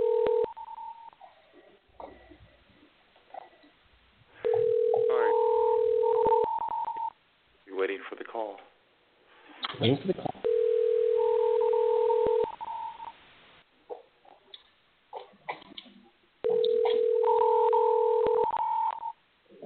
Your call has been forwarded David, to an why don't you automatic voice message system. them a Five text six and- two two three. Yeah. You don't want to leave a message, Don? No.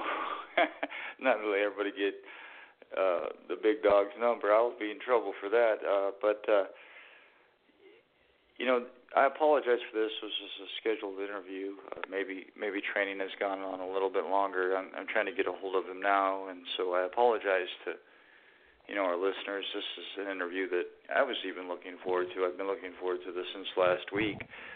So, you know, hopefully we'll get him on there real soon.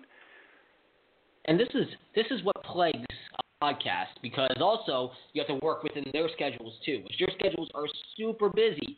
It like I I when we did a podcast too with uh, Thug Rose Namajunas, we're in between her flight and eating and meeting up with her management and scheduling and booking a room and all this fun stuff. So you know we throw the rule book out the window and we have to wait until they become available. Which you know every great fighter they have a the reason why they're so great is because their schedule is absolutely swamped beyond belief. So, you know, we're going to try our very best with AJ McKee and give the kid some credit too. He's coming off a huge win. He's undefeated, and you know he's going places. So, most definitely. You know, David, I'm not I'm not getting anything back. Why don't we go ahead and try one more time to call them and if it doesn't come to apparition then we'll just chalk it up. I'm going to be sadly uh upset over it, but let's give it a rip, shall we? Done. No whammy, no whammy, no whammy. Boom. And now we dial. Listen to the sweet sounds of the dial tone. come on, brother. Pick up the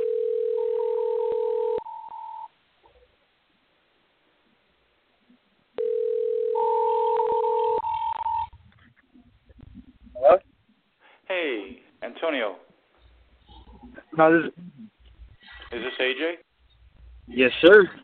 Hey, welcome to the program, AJ. We we tried a couple minutes ago to get a hold of you, and obviously you're still training. Uh, AJ, looking at your last fight and looking at everything in a whole, what would you say has most come to the top of your mind when you look at your career up to date, being that you're undefeated, son? What comes most to my mind uh, at this point now you know i just i just want to be the youngest champ ever you know jon jones did it at 23 so i'm 21 right now i want to get that belt before i turn 22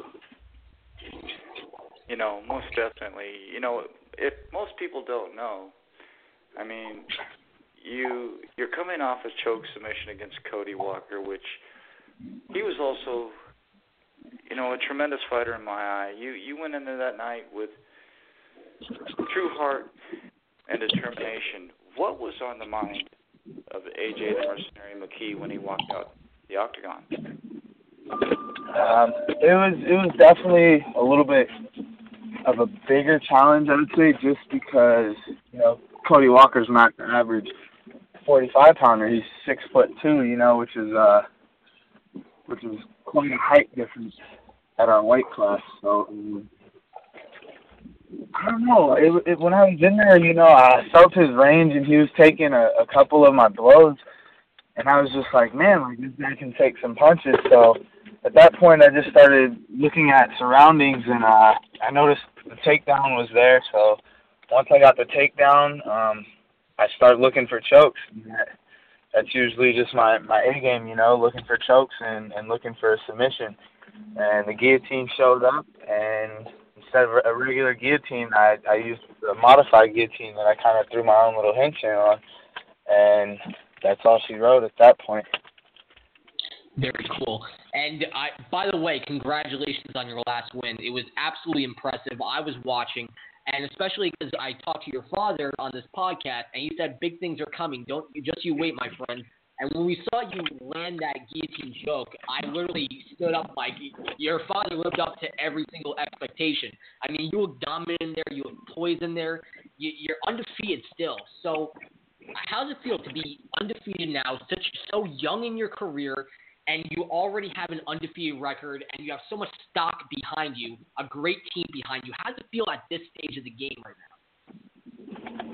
Um, I would say it's great. You know, just just knowing not just my background, but everyone else's background as well. You know, um, it's it's pretty easy to just go in there clear headed and and do what I do best, and and that's put on a show and just have a great fight. So um, yeah, that's that's pretty much the key to my to the key to my uh my little forte, you know. Absolutely, and your your father too, uh, legend in the sport, has done so many incredible things. And the apple doesn't fall too far from the tree because you're already accomplishing incredible things. So now the question remains because you're undefeated now and you have dominant win after dominant win. Do you want? Do you feel that you're ready for a title shot, or do you want to let it like slowly simmer, keep getting more wins on your record, and keep building up your experience to getting to that title shot? What do you feel is the next step for you? Um, when it comes to experience, I feel I have more experience than most of the guys that not that I've just fought, but guys that are also fighting at that top level. You know, I've I've been doing this since I was probably four or five years old. You know, this is all I've ever known. So um, for a title shot, you know, when whenever Bellator throws the opportunity at me, uh, you know, I'll I'll probably take it. You know, um, if if it was up to me, I'd fight for the belt my next fight. But uh, my dad says there's things I need to work on, so there's things I need to work on.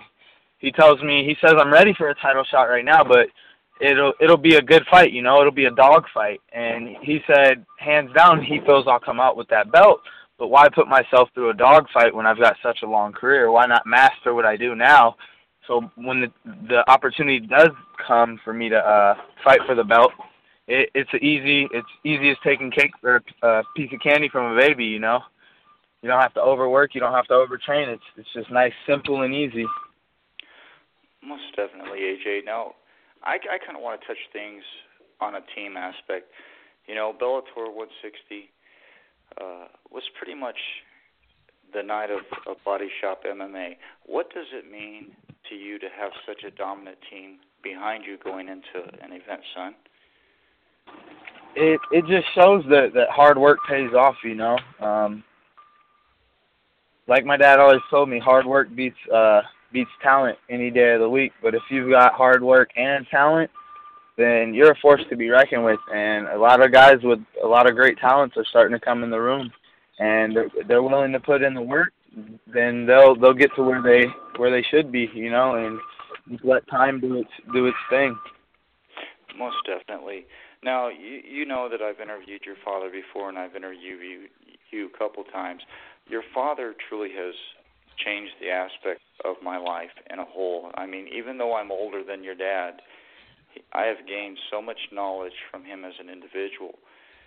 With him being your father, I can only, you know, surmise the level of where you're at. So, being that you've had such a, a legend of the sport as a father, being that you've had such teammates that were legends and champions in the sport, what would you say AJ McKee has gained in a whole from all that talent being around him? Learning, you know, um, picking and choosing everything from everyone's careers, you know, just, just watching and and analyzing everything from the moves to the wrong moves, just just having them having them set the lines on the paper, you know. You're gonna write an essay, you're not gonna write it on a blank piece of paper, so they have pretty much put the lines on the paper for me to follow, you know, and it's like yeah, you're gonna go over the line sometimes, but you're you're gonna come right back and, and get right back to where you started, you know. So it's it's just following their careers and, and they don't make the same mistakes as, as they've as they as they have made in, in their career. Very cool. And so many young fighters also look at your career and say, "This is pretty much what I need to follow." I mean, what what I heard too is you were before before the fight, you were actually hanging out with with uh, Wiz Khalifa, right? Yeah, I was running around everywhere, man. Um, I was out front. I, I literally went from coaching my cousin Joey in the middle of the third round. I ran to the back, finished getting a haircut, and then my dad came in, wrapped my hands, and then they're like, "What are you doing? Like you're supposed to be ready." I'm like, "Hold on, like I just got a haircut. I'm getting my hands wrapped." And then from getting my hands wrapped, I went straight into a warm up. Like not even a not even a legit warm up. It was probably like a five ten minute warm up. So I'm just like, okay, cool. Like I, I'm always all over the place. So um, it's that's that's just how I am, you know. Um, once it's time to step in that cage, though, you you got to get focused. As soon as my dad started wrapping my hands, he's like, hey, he said, cut every, he said, cut all bullshit out right now. He said, get focused. I put my headphones on, went in my little zone, and from that point on, you know, I, I was focused and I was ready to go out there and do the job that that I was hired to do. Absolutely. And leading up to my next question, that's that's the first question I want to ask you. But leading up to the the second one is showmanship. I mean, you're you know that when when you're a showman and when you put on an entertaining fight and when you have the total package, this is what puts butts in seats. You know how to sell tickets which is something not even the seasoned professionals, which you which you talked about before, not even the most seasoned veterans have grasped that concept. I mean, you're doing backflips, you put on the tu- the fly tuxedo. I mean, you got it all down. So, is that a very important part or aspect of the game? And have you learned that from your father that if you have the great fighting ability, if you have the talent, and you mix that in with the showmanship, that is what these major MMA promotions are looking for is the total package to sell tickets. Is selling tickets just as important to you as winning the fight? Um, for me, no. You know, um, my dad always told me come up with a character. You got to come up with a character that the fans will like, and I'm like, man, like everybody calls me a character myself, so I'm just like, why? Why do I have to come up with someone? Why can't I just be myself? You know, I'm always messing around, joking around, saying stupid stuff and I like to dress nice. So with the tuxedo and everything, that's that's honestly just a part of who I am. You know, everyone wears a regular tuxedo. Okay, well I'm not regular. I'm gonna wear a tuxedo tail because to me that looks ten times more fashionable and it's cool because nobody's. So that for that aspect of it, you know, that's that's just what it is. And then when it comes to the fighting versus the uh, entertainment, um, I feel like my fighting is the entertainment, you know, and just the way I talk is is entertaining. Um, whether you you like it or you hate it, you know, um, I'm not to give you a reason to not like me, but if you don't like me, then hey, you know what I'm saying? I'm I, there's nothing I can do about that. Like I can try to ease up to you, you know. Don't don't take it as anything personal. Like like the beef with Pitbull, he was taking it personal, and I'm like, hey, bro, like don't take it personal. You know what I'm saying? I'm pretty sure you've called out some people in your time as well you're supposed to be one of the head dogs of Bellator at my weight class, so you're who I want to get to where I want. He's making it seem like he's the man, and I'm like, you're not the man. Straus is the man, you know.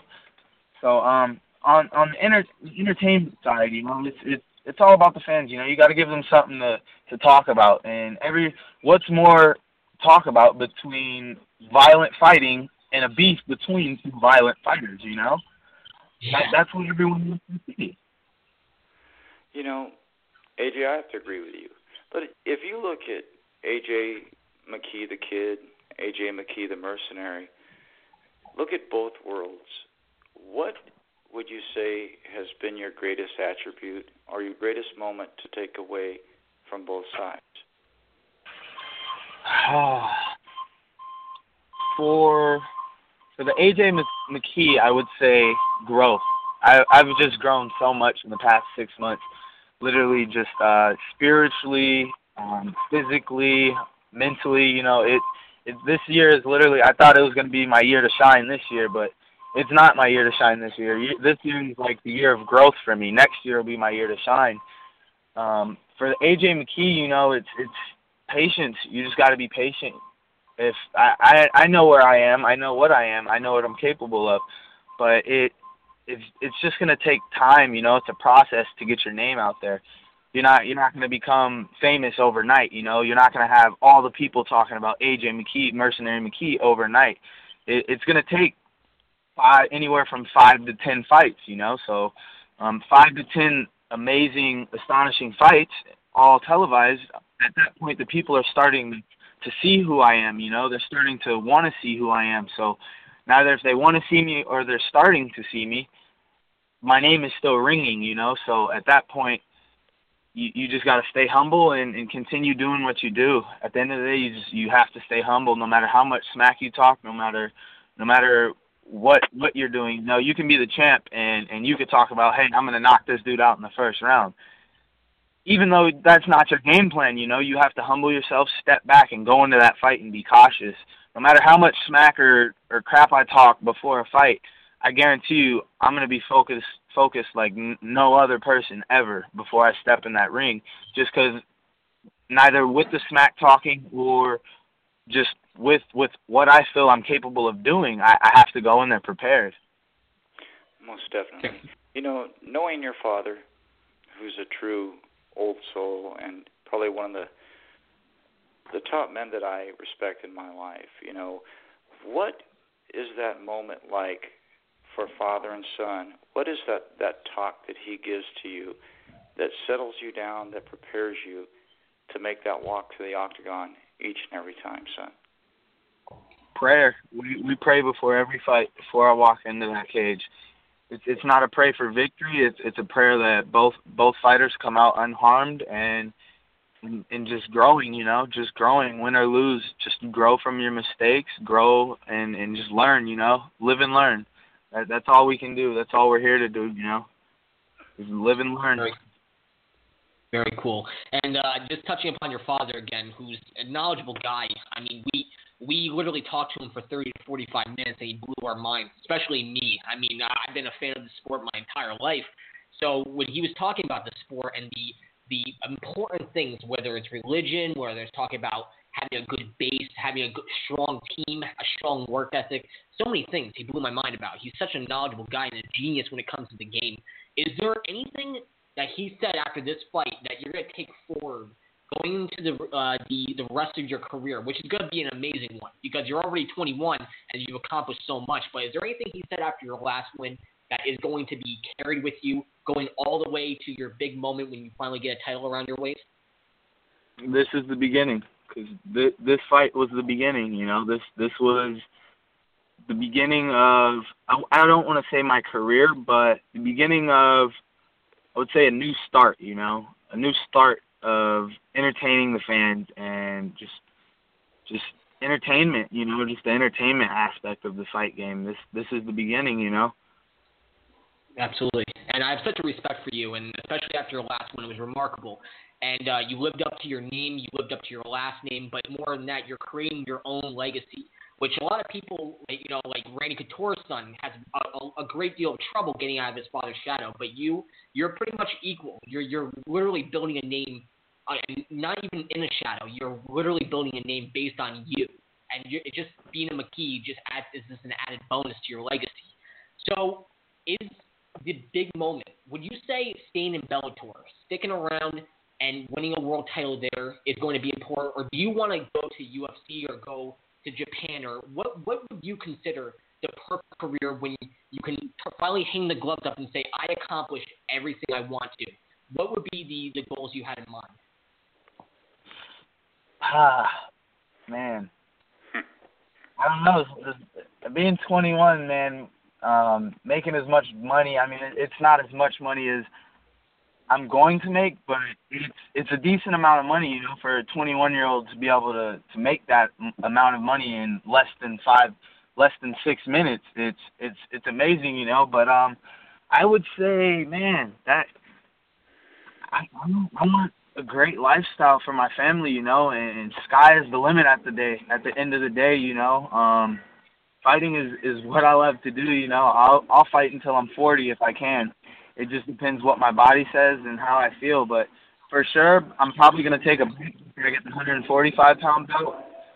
I might move up to 55s and and go challenge up there for a little bit, but honestly, I I have no clue. There's just there's just so much time in between now and then. You know, with me only being 21, I honestly haven't even thought that far. I'm I'm only thinking until I'm 23. I, I signed a million dollar check to myself by the time I'm 22. So my first goal is to make that happen. You know, and getting the belt would would definitely help me at that point. You know, I I feel like being with Bellator, it's a lot better than going to the UFC. Yes, UFC's pay is a lot better, but what do you have with UFC? You have a great pay and some win knockout bonuses and fight of the night bonuses.